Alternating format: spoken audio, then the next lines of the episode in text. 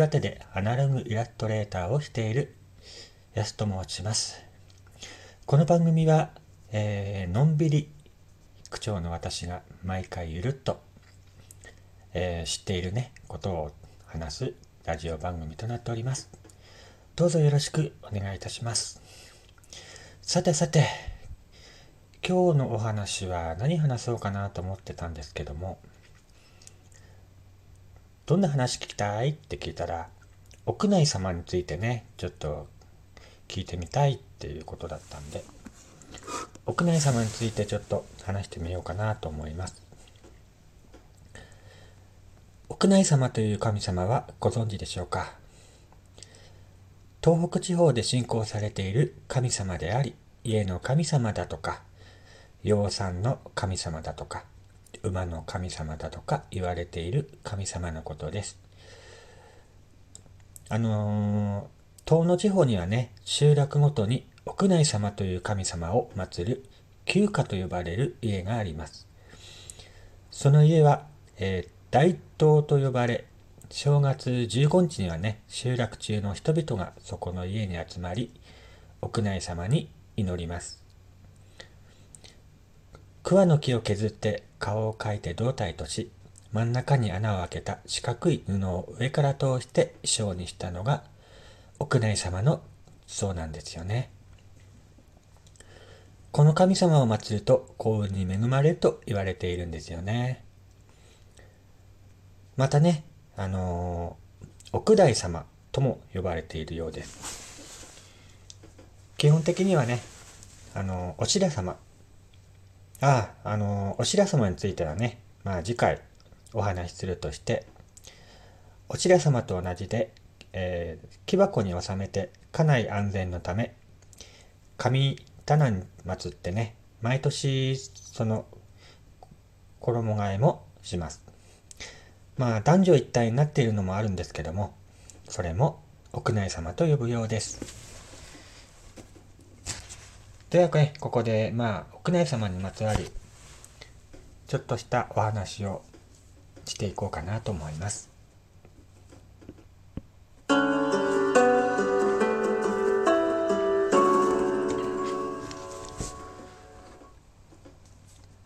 屋内様の話してみせるかな。屋内様っていうのは、ほらほら、神棚を見てごらん。あの、真ん中あたりに四角な布切れをいっぱい着せられたお人形さんが見えるだろう。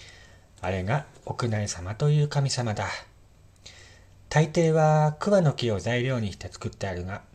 目や鼻など細かく彫ったものもあれば、平らに削った木に目とか鼻を描いたものもある。とにかく屋内様を祀っている家では、どこでもこの神様を大事にし、朝晩お灯明をあげて拝んでいるんだ。昔のことだけれども、こんな話が残っている。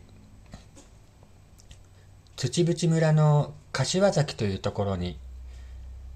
安部という金持ちがいたんだって。村の人たちは普段、安部さんとは言わないで、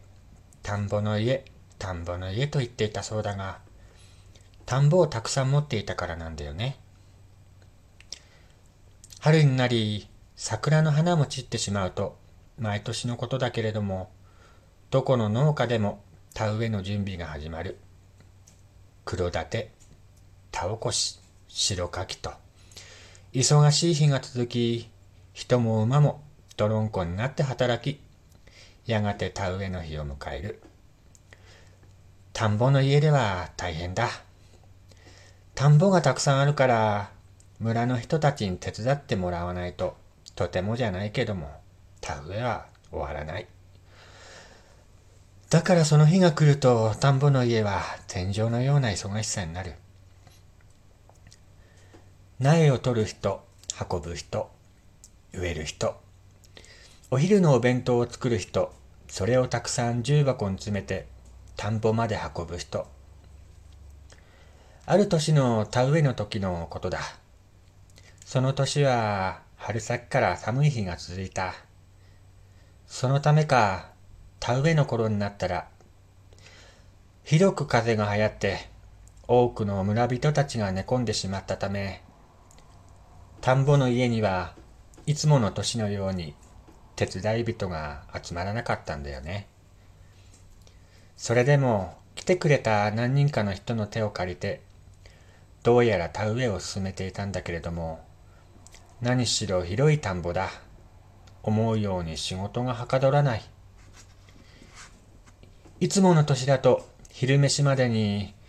あの橋のところまで植えてしまうのだが、今年はまだ半分も進まない。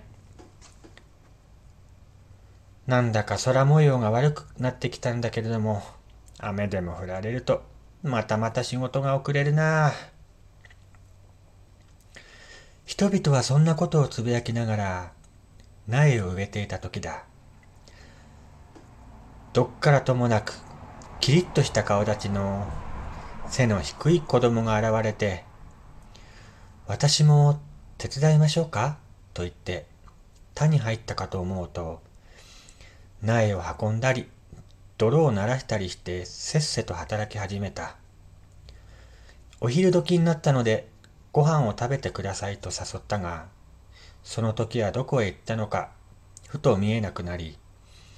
午後になってみんなが田植えを始めた頃に再び現れて午前にも増して働いてくれた。そのおかげで、日が暮れるまでにとうとういつもの橋のところまで植えるとこ、ことができた。あー、どこの坊ちゃんか知らないけど、お前さんのおかげで田植えがはかどりんした。ありがとうございます。夕ご飯をあげたいので、ぜひ家までおいでなすってください。旦那さんが丁寧な言葉をかけて先に家に帰ったが、縁側へ上がろうとして、おやと思った。小さな泥の足跡が縁側の上がり口から座敷に向かってペタペタとついている。はてなと思って辿っていったら足跡は神棚のところでピタッと止まっていた。もしやさっきの手伝いの子供さんというのは屋内様ではと思って恐る恐るお人形の姿に目を近づけてみたらなんとお顔も腰も足もべったりと田んぼの泥で汚れているではないか人手不足を心配されて屋内様が手伝ってくださったんだな。田んぼの家ではお灯明をあげ、ご馳走をお供えして、ありがたいことだ。ありがたいことだとみんなで拝んだそうだ。このように遠野の地方では屋内様を祀っていると、その家に幸せが訪れると言われています。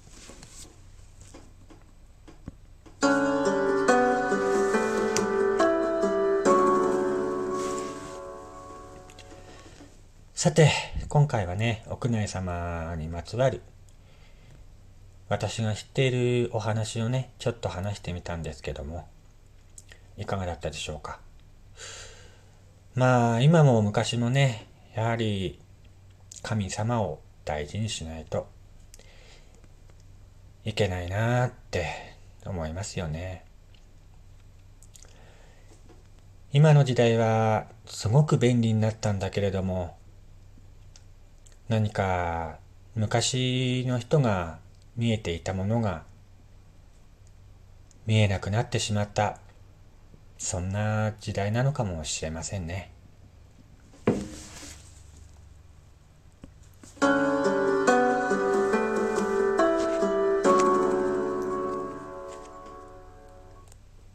い。さて、この番組ではね、えー、感想とか、こんなこと聞きたいよっていうね、お便りをどんどん募集しております。えー、次回はね、先ほど言いました、お白様についてちょっと話してみたいなと思っておりますので、ぜひ次回も聞いてくださいね。では、ここまでのお相手は、やすさんでした。ではまた次回、お会いしましょう。